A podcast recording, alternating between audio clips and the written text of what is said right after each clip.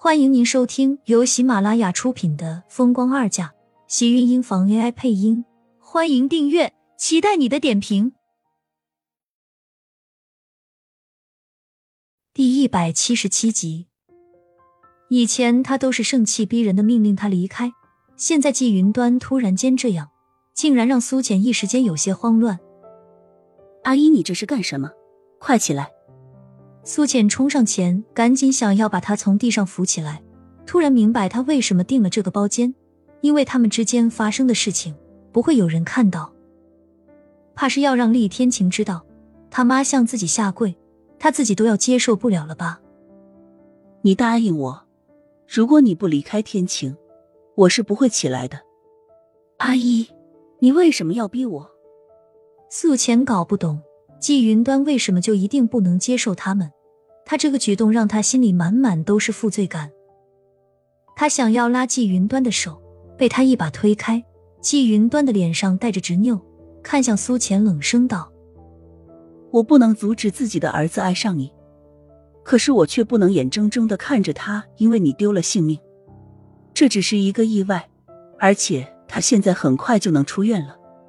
这确实是一个意外，但对于一个母亲来说。”我已经承受不住这种意外再次发生了。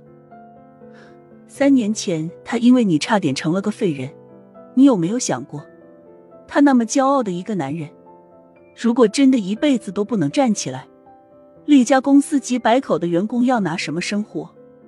他爱的是你一个人，可是他身上背负的绝不是你们两个人的幸福那么简单。苏浅手上的动作一僵，看着季云端。半晌跟着在他面前也跪了一下来。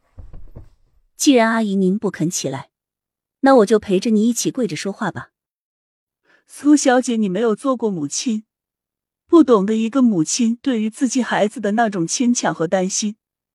即使他现在是一个成年人，在我的眼里，他依旧只是我的儿子。我受不了我的儿子在生死之间徘徊。也害怕那种白发人送黑发人的凄凉。季云端的话砸在苏浅的心坎上，每一个字都像是带了钢钉一样，刺得他的心脏生疼，双手跟着收紧。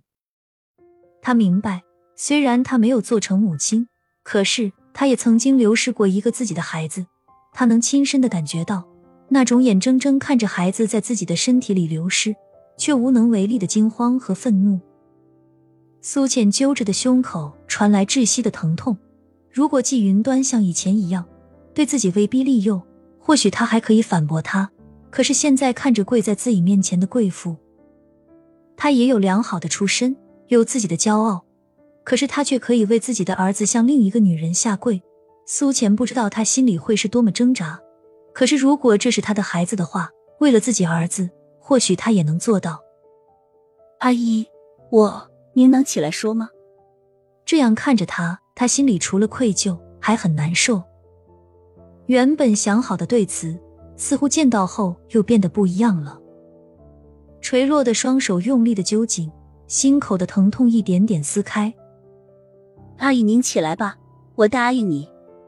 低着头，他的声音很轻，细细碎碎的，在发丝间透了出来。每一个字像都像是在挖他的血肉。每呼吸一下，都会传来窒息的疼痛。他说的很小声，可是季云端却听得很清楚，脸上顿时露出欣喜，一把握住他的手。你的答应了，真的愿意离开天晴吗？愿不愿意？阿姨不是都希望我离开吗？我有的选吗？苏浅抿唇道。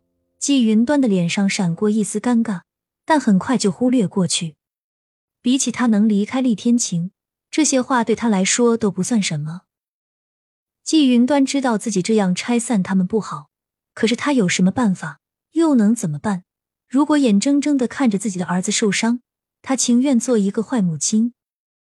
我知道让你们分开对你来说不公平。苏浅的脸上没有任何表情，听着季云端的话，只是拉着他从地上站起来，重新坐回到位置上。如果你想要什么补偿的话，不用了，我什么补偿都不想要。那，季云端的脸上带着一丝犹豫，苏倩看着他，似乎在等着他接下来的话。我知道给你钱你不想要，这里有一所房子，是我私下的产业，我已经让人转到你的名下。季云端带的东西远比苏浅想的要多。说完，他从包里拿出一份转让协议。你现在一个人，又没有住的地方，这所房子你一定要收下，以后你也有个安身的地方。他这是什么意思？苏浅愣了愣，嘴角渐渐抿紧。他现在住的是厉天晴的地方，他是怕自己再和厉天晴死灰复燃吧，所以连房子都给他准备好了，就是断了他的念想。他有了自己住的地方，自然就要从厉天晴安排的那所小区搬出来。原本厉天晴还给他们准备了一所新的住处，只是结果却没有想到，怕是他一天都别想住了。我说了，我什么都不想要。不，这所房子你务必收下。我还有最后一个要求。苏浅看着上面的地址，竟然是在锦城最繁华的市里。而且离他上班的医院并不远。像这样的产业，普通人怕是一辈子都想在这种地方拥有自己的一所房子，而他却可以这么轻易的得到。麻烦你想办法让天晴对你死心。我知道，就算是让你离开也没有用，他可以等你，可以找你。只有他对你死了心，才会彻底开始新的生活。所以这所房子给的是势力。不用他离开锦城，离开他生活的地方。有句话怎么说？人只要是死心，就是住的再近，也不会发生什么。人只要牵挂，就算是他跑得再远，他也可以找来。就像是他离开了三年，他可以用满城的路灯在半夜照亮整个锦城，来等他回来一样。季云端这个办法，要比以往任何逼他的手段，还要让他感到难受。既然你已经同意离开他了，那让他死心，苏小姐应该也会有办法吧？他这是逼自己去伤害厉天晴吗？亲们，本集精彩内容就到这里了，下集更精彩，记得关注、点赞、收藏三连哦！爱你。